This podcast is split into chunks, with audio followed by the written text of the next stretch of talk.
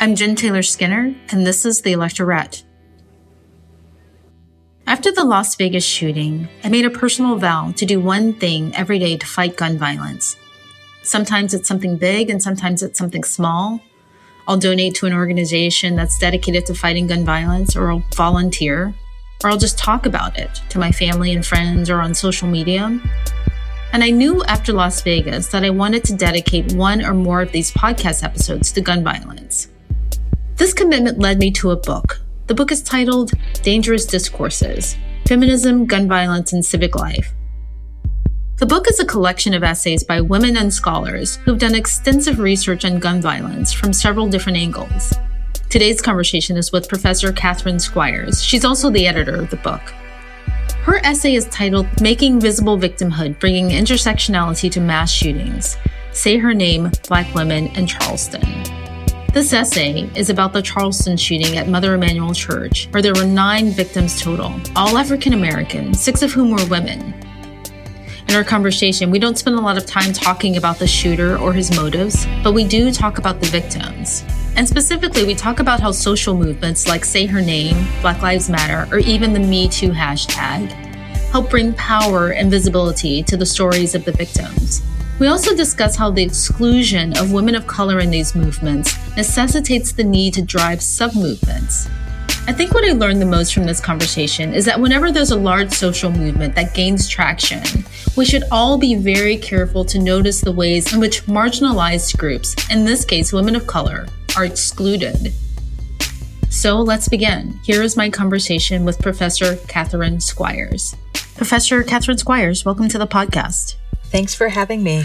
In your essay, you open with a scene from the Charleston shooting at Mother Emanuel Church. And there was a period following the shooting during which the police withheld the names of the victims. But there was a plea on social media, on Twitter actually, from an activist, that the names of the victims be released so that their names could be associated with the Say Her Name movement and the Black Lives Matter movement. What was the significance of making that connection?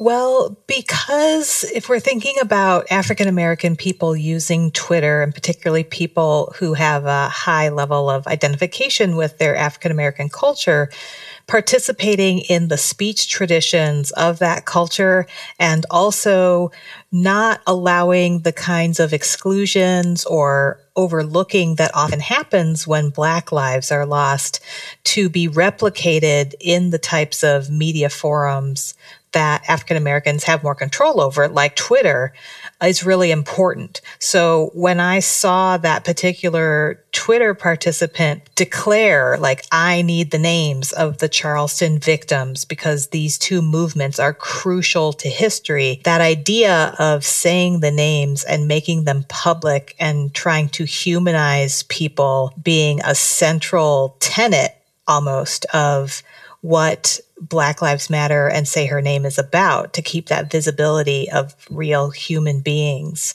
in circulation was just top of mind for this particular activist and also resonated with the practices of those hashtag campaigns. Right. So one of the interesting things about using this hashtag in relation to these shootings is that prior to this, I think both hashtags had not been associated with, with mass shootings, right? They'd been associated with police brutality. And I think that the say her name hashtag was used with Sandra Bland. And actually before that, because mass shootings, and you can correct me if I'm wrong, but they're typically indiscriminate, right? They look for large, soft targets and they don't have a specific gender target or a specific racial target. And I think Charleston was probably one of the first and, you know, the Pulse nightclub shooting. So what was to gain by broadening the scope of the use of that hashtag? Well, I think in part because, you know, one of the victims was a reverend from the church. And so in the Black Lives Matter pantheon of names, part of the reason why I say her name is was even necessary is to elevate the fact that women were also being victimized by state agents like police or prison guards, etc. Whereas the face of the Black Lives Matter movement, so to speak, had always been male, even if the activists who started the hashtag themselves were were women identified people. So I think in this case, I mean, why I was attracted to this case and how the say her name hashtag became part of it is exactly what you said. This hadn't been part of mass shootings. You know, there was no say her name going on with the UCSB shootings when Elliot Rodger massacred people in Santa Barbara. Um, of course, none of the, the female victims there were African American. But I do think it's really interesting to think about how a hashtag that was originally associated with state sanctioned violence, like police violence, then moved over very quickly to a white supremacist shooting, which really shows the resonance between the racist underpinnings of racial profiling and the ways that African Americans are over policed and thus also overexposed to police violence. And that there's really a connection there between the anti black violence of Dylann Roof and the anti black violence of police.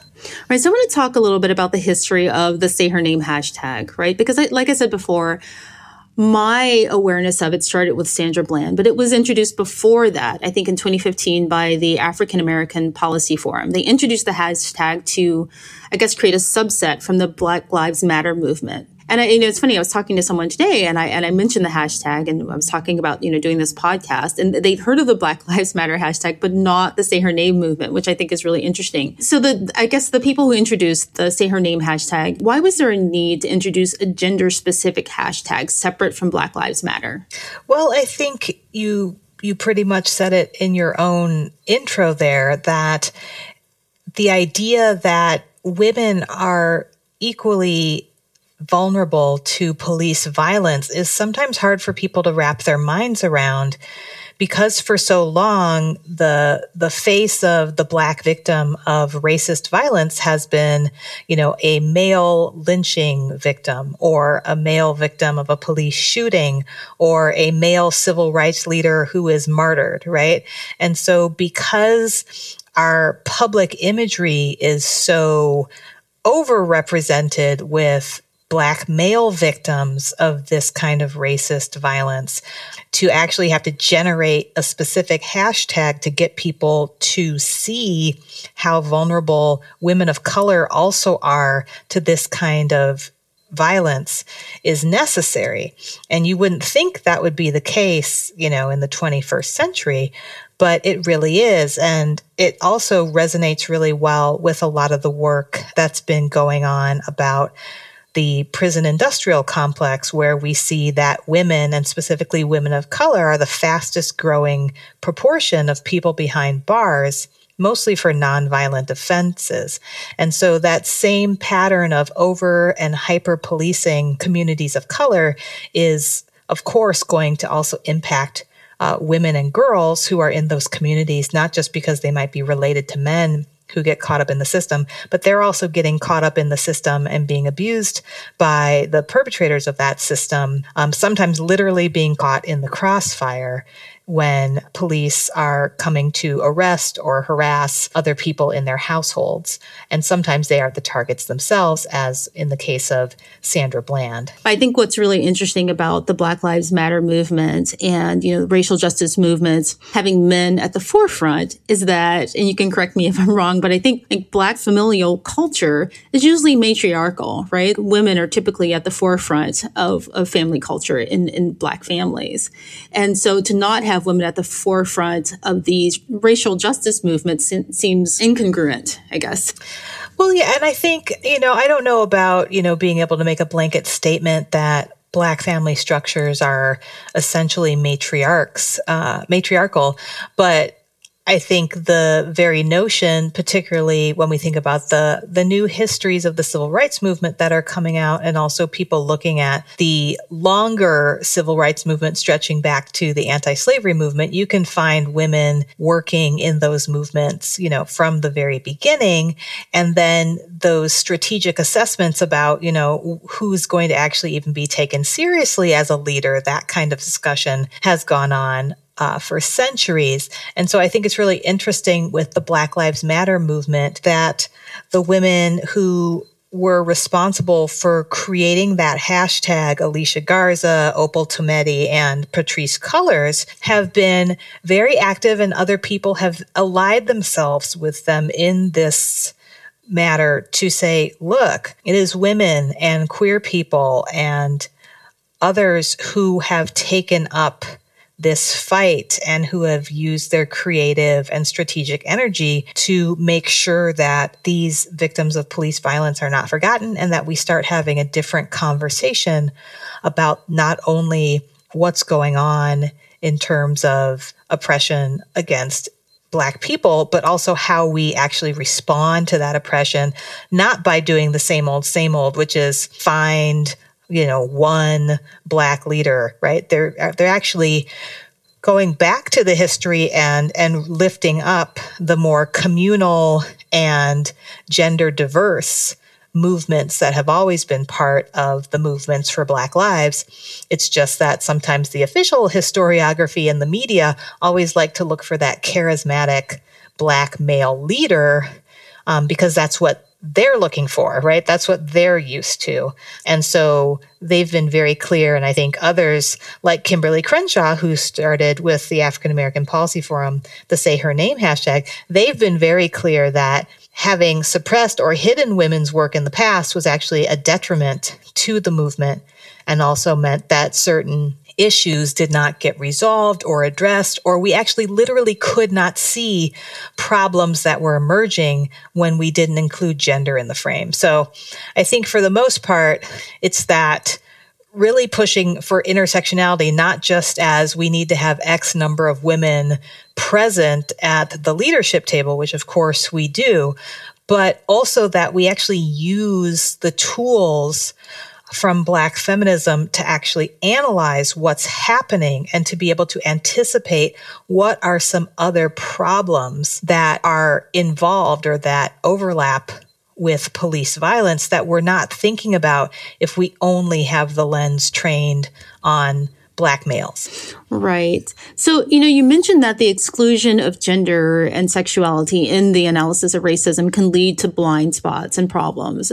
What are some examples of that? Well, for example, um, you know, if you're thinking about the achievement gap, the so-called achievement gap, and a lot of folks have looked at the ways that, you know, black male students are the most behind, so to speak, or the ones that show the greatest gap between themselves and their white peers. If you don't include if you don't include both genders in that analysis, then you're going to miss a lot of what's going on in terms of what's happening with the over policing of black girls at schools, etc.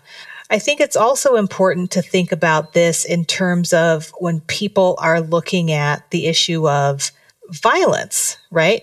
If when people look at the issue of, of sexual violence, for example, a lot of folks have talked about this, that one of the problems in the 1980s and the 90s is when um, more mainstream feminist groups were looking at trying to get uh, sexual assault taken more seriously by the police, et cetera, and, and domestic violence and things like this, they look to the police as a solution for this. So making it easier for people to call the police, making it easier for police to gain access to people's homes, et cetera, to protect victims. But what they didn't anticipate because they weren't thinking about the lens of how race and gender intersect with policing is that the types of neighborhoods and the types of couples who were going to be more exposed to police and also the way that black women in particular are perceived as being, you know, sort of stronger than white women and also more quick to be violent than white women, that actually domestic violence policing might lead to more women who were actually victims of, domestic violence in communities of color with being over policed themselves and being targets for arrest. So when you start to try to look at a problem from the vantage point that takes into account race and gender or race and gender and class or sexuality and race, then you start to see some of the other unanticipated outcomes that only using one line of identification would get you.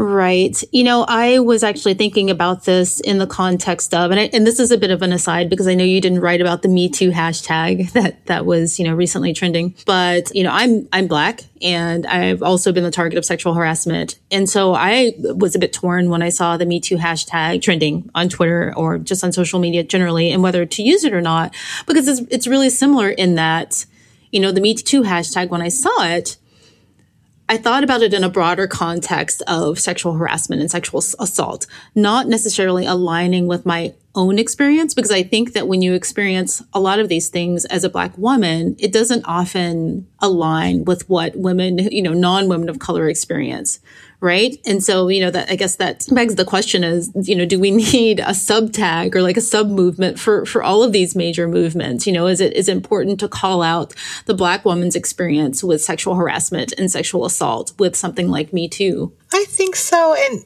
if only in the sense that complicating the conversation a little bit without taking away the need the necessity of the critique, right? So the question needs to be raised, right? Yes, we're glad that these very high profile men are finally being called to account for their illegal and disgusting behavior. Then the question becomes, why is it so hard for women, particularly women of color who work in the service sector, to get anyone to believe that they are suffering this kind of harassment and worse every single day as they work in hotels or restaurants or in massage parlors or wherever they might be, right? So if we think about how these, these white collar and entertainment world, mostly white female stars and superstars in the technology world and superstars in Hollywood and the news, they are getting a platform very quickly for coming out and talking about their experience. But what is happening in, in labor laws and in immigration laws that make it really dangerous for many women whose status is much more dependent on keeping a job. It's so much more dangerous for them to report this kind of abuse that might be happening on the job with their coworkers or with their employers. So Me Too is great, but is that going to generate any kind of solidarity with women who are much more vulnerable, who really don't have the money to hire the lawyers who are not in the kinds of jobs where you get hush payments. You know, these are the sorts of things that we need to push our sisters who are on the Me Too hashtag to say, and then what else, right? And then what else? Right, right. So back to the motive for the Charleston shooting. So when the when the hashtag was introduced by the American the African American Policy Forum, you know, they pointed to the white supremacist patriarchal nature of the ideology behind that.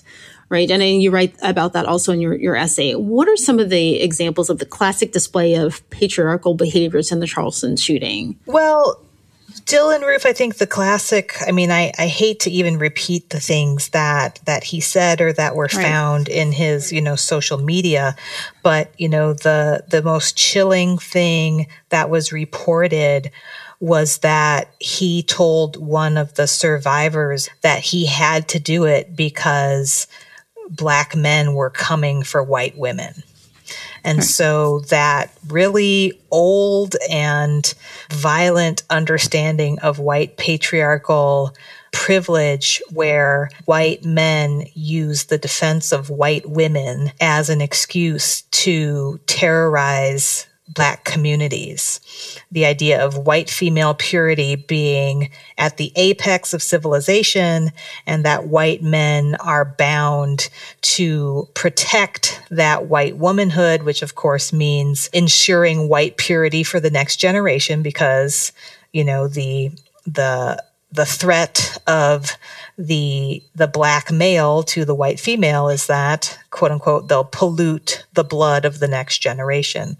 So you know from the era of slavery through the ku klux klan through the anti-integration resistance in the 50s and the 60s and that continues today that idea that you know ida b. Wells famously called a threadbare lie and then almost got lynched herself back in the 1890s. It just has so much purchase in this neo Confederate mindset, this idea that Black people's sexuality is out of control and white men are the ones who need to control it.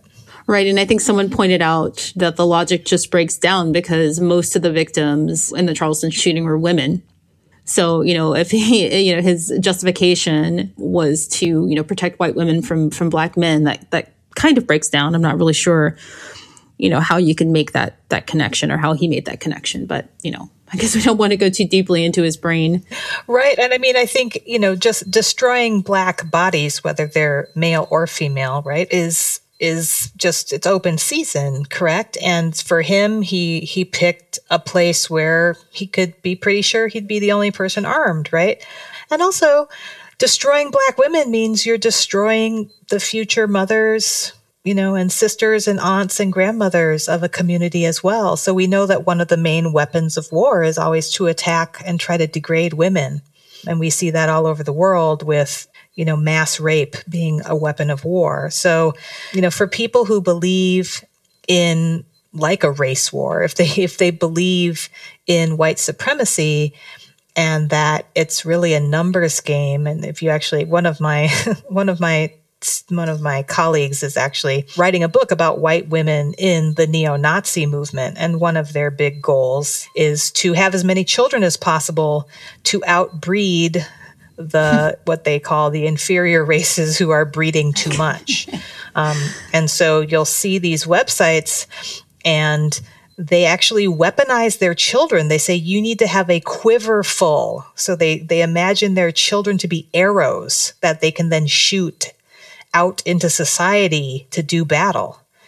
So if you don't have a quiver full of children, then you're not a good archer. So this mother as race warrior by having more than two children and is just it's part of that whole that whole community, that whole sub community that imagines this sort of zero sum game in a race war that white women do their duty by having more children. So that's a big digression, but the logic is actually there, right? That yeah. that it's it's it's your it's part of the battle is to out outbreed um, and outlast. Right. I think somebody missed the point of, of motherhood. um, yes, I think there's a lot of things about family that are warped. But to get back to that patriarchal initiative, right? What's the role of women? To have children. And so, you know, then the the white man's role is to make sure that those children come out pure. Yeah, I just I I I suspect that we may be giving his his thinking a little bit too much credit in, in relation to its organization. I don't know if he's that organized in his thinking, but you know, again, we don't need to really analyze his thoughts.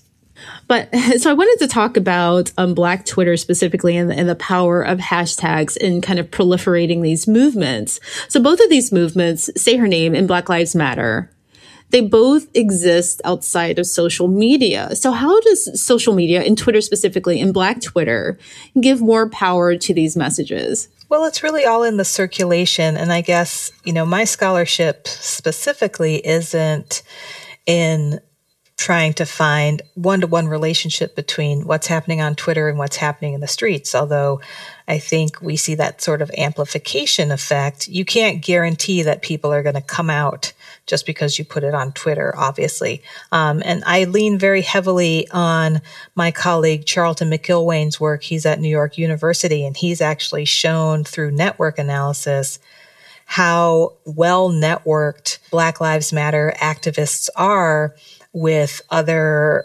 pre-existing networks of black activism as well as more left-leaning media and particular celebrities who show a lot of social consciousness and political awareness. And so being networked already with all of those other sites and media and individuals who are influential has made Black Lives Matter a, you know, really helped amplify the message very quickly once the activists decided that this is the hashtag, this is what we're doing, and they were already networked in.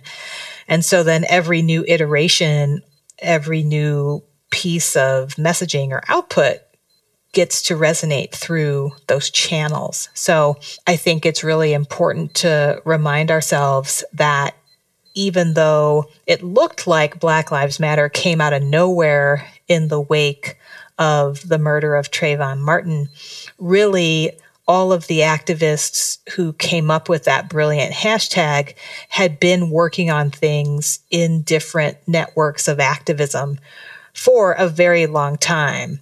And so, yes, it was a stroke of brilliance, but it was a stroke of brilliance that was born of a lot of hard work and networking prior to the release of the hashtag.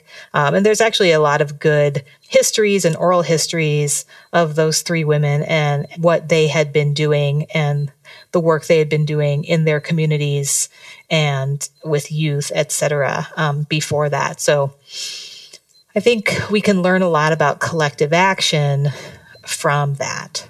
Right. And the same is true. And I alluded to this before. The same is true with the say her name hashtag. And it was actually introduced. It doesn't have the same history as Black Lives Matter. It was introduced in 2015, but it was before Sandra Bland. But it really kind of took off after it was associated with the death of Sandra Bland. Right. I think. Yes, yes. Yeah. And I think, you know, the ways that Sandra Bland herself had been activated by Black Lives Matter, and that made her story even more resonant with the message that the African American Policy Forum was trying to get out when Say Her Name joined with Black Lives Matter. I think that really created oscillation between two overlapping sets of networks. You know, one that was much more solidly about Black feminists and one that was much more broad. And I think it just makes a lot of sense that they came together after Charleston as well. Right. So it's good that Twitter and social media outlets can give power to a lot of these movements. But you mentioned something in the, in the essay that I don't quite understand.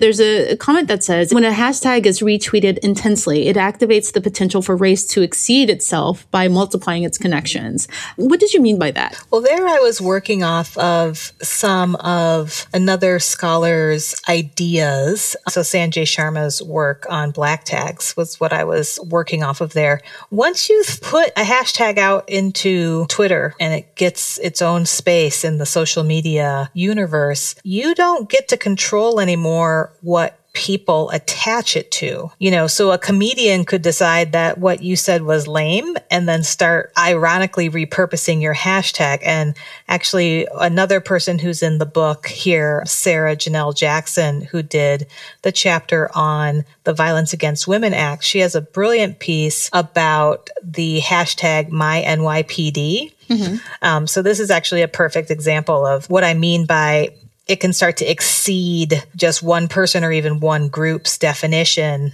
of, of meaning of what blackness means or what the actual hashtag means. So the New York Police Department wanted to do a public relations campaign to showcase positive things about the New York Police Department. And so they, their PR department came up with this hashtag my NYPD and invited the public to share stories on Twitter or pictures of themselves with police officers, you know, like at the baseball game or in the park or a cop that helped you get your cat out of the tree or whatever it was. And so they thought that this was going to just generate positive anecdotes and start circulating on Twitter. Well, they they didn't I, I don't understand how they could not have foreseen that especially after you know black lives matter and uh, zuccotti park and everything else that that activists wouldn't hijack this hashtag and then use it to circulate all kinds of easily obtainable anecdotes and photos of police brutality and police disrespect. And so it just was out of control. And then it's not like they could tell Twitter to shut down, like, don't allow people to use the hashtag MyNYPD because it's not offensive. It's not, you know, it's not using pornography. It's, it's just MyNYPD. um, so it got out of control. And so you know, it's a milder case what I'm looking at in in this essay, but the African American Policy Forum is trying to highlight police violence against women of color and and show that it's not just men who are targeted or harmed. But it's not like I don't think they minded. And of course, they themselves endorsed the use of Say Her Name to make sure that Black women victims of gun violence, of mass shootings, were also included in the public mourning, right? So they endorsed it. You know, I can't, I can't imagine that if, you know, at some point a white female supremacist was killed, if someone started repurposing, say her name for that situation, I, I can't imagine the African American Policy Forum being okay with that. Um, but you could imagine a world in which that happens, just like you have all lives matter, right? And so, so these sorts of things, you know, that's the risk you run when you send a hashtag out into the world, and particularly one that has a a meaning that's attached to an understanding of a racial community is that once it goes out there and people start remixing it and playing with it and attaching it to different things that have meaning for them, it starts to expand our understanding of what it means to be Black. It, it's no longer static. And I think that's part of what Sharma is talking about when he gets excited about the potential of a space like Black Twitter to really make the category Black much more elastic than it usually feels sort of in dominant or mainstream media. Because you have this recirculation and this reverberation and people are attaching and reattaching different associations and understandings of of Black experience to these hashtags. Like by definition, they're not static and they start to interact with our own understandings of what it means to be Black or a part of the African diaspora. And I think that's really exciting. For some people, it's really scary, but I think it's really exciting. Right. Well, back to the NYPD. I mean, I, I think I found that um, there are some people in some groups who should just not introduce hashtags. I think Betsy DeVos is, Betsy DeVos is oh, a good example boy. of that. yeah, yeah. There are some people should stay away from Twitter, and their advisors should make sure they don't go on Twitter too often. Yeah. Well, but so so you mentioned that there there there's the power to to expand the use or the meaning of a hashtag. Is there is there a risk of diluting its original meaning? And I, I'll just mention that I was looking up the say her name hashtag last night in preparation for this to see how it's been used most recently. And it's expanded. So I think it was used in relation to there was a journalist I think that was that was killed. I saw it related to her name. So I mean I guess the risk is there like you mentioned before. Are the gains worth the risk? I would say so. I mean, there's not, I mean, anytime you put any creative object into the public, it's, it's out of your hands. You can make arguments about how it should be used to what it does refer, but at the end of the day, spending most of your time trying to convince other people exactly how the use has to be policed is probably not worth your time. So, you know, for a, a, journalist to be associated with Say Her Name, I think is really interesting, especially since we still have, in terms of like foreign correspondents or political journalists who are doing undercover reporting, we still have a very male sensibility of who's out there in the war zones or who's out there getting the tough interviews. You know, I think most people still have a prototypical man as that foreign correspondent or that person who goes into a war zone. So, you know, I'd say that's really an interesting use of, of the hashtag that resonates at least with its intent to make sure that people don't forget women who are in situations where violence is a possibility. But, you know, yeah, I think that's something that activists have always had to deal with, right? You know, say it loud, I'm black and I'm proud, or black power, right? Black power is right. still a phrase that people sometimes cringe when they hear it because because it was so over associated with the image of the fist and the gun. When, you know, if you actually look at the Black Panther party platform and the programming that they did, you know, guns were just only one very small part of their architecture of self defense. And it wasn't aggressive outwardly, except for towards, you know, aggression from the police. So, you know, so, so a lot of that media hype around what does black power mean, you know, it helped the Panthers get a lot of publicity and it excited a lot of people, but it also has led to a continuing debate over the nature of the movements of the late 60s and early 70s and what different groups were actually arguing for. So Twitter just makes it happen faster, right? I think right, yeah. for people of color and for women of all colors, it's always been, you know, you always have more scrutiny and you always have more pushback when you put an idea out in the world. And so preparing yourself for that is really important. And I think for the most part, the the way that people have responded to you know counter attempts like all lives matter etc has been really astute. They've been really good at at having answers ready for people who push back and say why black lives matter? Why not all lives matter? You know so there's been a lot of ink and a lot of gigabytes spilled on that but they were ready with with those right those answers really fast. So, can you talk a bit about the role of Twitter in relation to public mourning, I guess in the tradition of mourning in Black communities?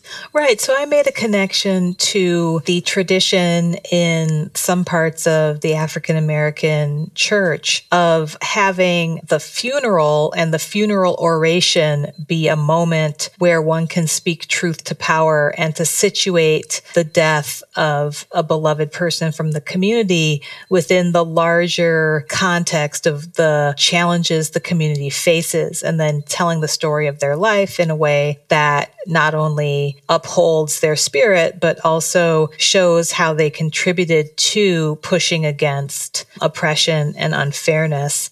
So that tradition stretches back to the days of slavery and really continues. And you see it in things like when Mamie Till allowed her son Emmett's body, which had just been you know, destroyed when he was kidnapped and murdered in the 1950s to be in an open casket to let photographers take pictures of it so that his body then became a symbol of resistance and I'm not going to feel ashamed of what happened to my son. The shameful thing is that he was murdered and to not be afraid of that and to use the space of what some people would say is sort of funeral and should just be bound to the family to make a public statement. So I see the repetition, it's almost a ritual repetition of the names and people just retweeting the names over and over and over again in different combinations with different graphics and different associations as a part of that public mourning that becomes productive and a call to activism, not just a call to remember the individuals, but a call to think deeply about one's place in the larger movement. Right. So you in the essay talking about the case of Sierra Finkley and how say her name hashtag was used in relation to her case. What happened with Sierra Finkley? Well, she is an African American woman in Madison Wisconsin. And like another case that other people might be familiar with in Florida, she was arrested after shooting at an abusive ex partner who had actually been chasing her and kicked down her door. And so, unlike a lot of white men who get the benefit of the doubt that they are acting in self defense, she was charged. She was charged and she was taken to jail. So we see this happen in lots of cases. And like I said earlier, in terms of the way that people respond to domestic violence, oftentimes black women are seen as being sort of hyper strong and often um, masculinized. And so they are not believed. Police don't believe them when they say they're defending themselves because of those stereotypes of African American women being aggressive and mean. And so Sierra Finkley was defending herself and her daughter when she was being stalked and chased. And this man actually was chasing her in his car and kicked down the door to her apartment. But yet, and still, she was taken to jail. Yeah, that's insane. Yeah, yeah. And the same thing with the woman, I'm forgetting her name. My apologies. But in Florida, which is the state of stand your ground, right? Where George Zimmerman was able to argue that he felt so endangered by a teenager with Skittles that he had to shoot him. She shot a bullet into the ceiling when her abusive ex came into her home. Right. And she was taken to jail, right? Because she was seen as aggressive and threatening and and she was she didn't even shoot at the guy. She shot into the ceiling and in the stand your ground state she was not allowed to stand her ground. She was even in her own home unlike george zimmerman. So that double standard and the way that the stereotype of the aggressive woman of color who must be guilty of something comes into play is, is something that we have to be really on on the lookout for. And that's also part of the say her name campaign is the ways that that black women get profiled is slightly different but just as deadly as as black men.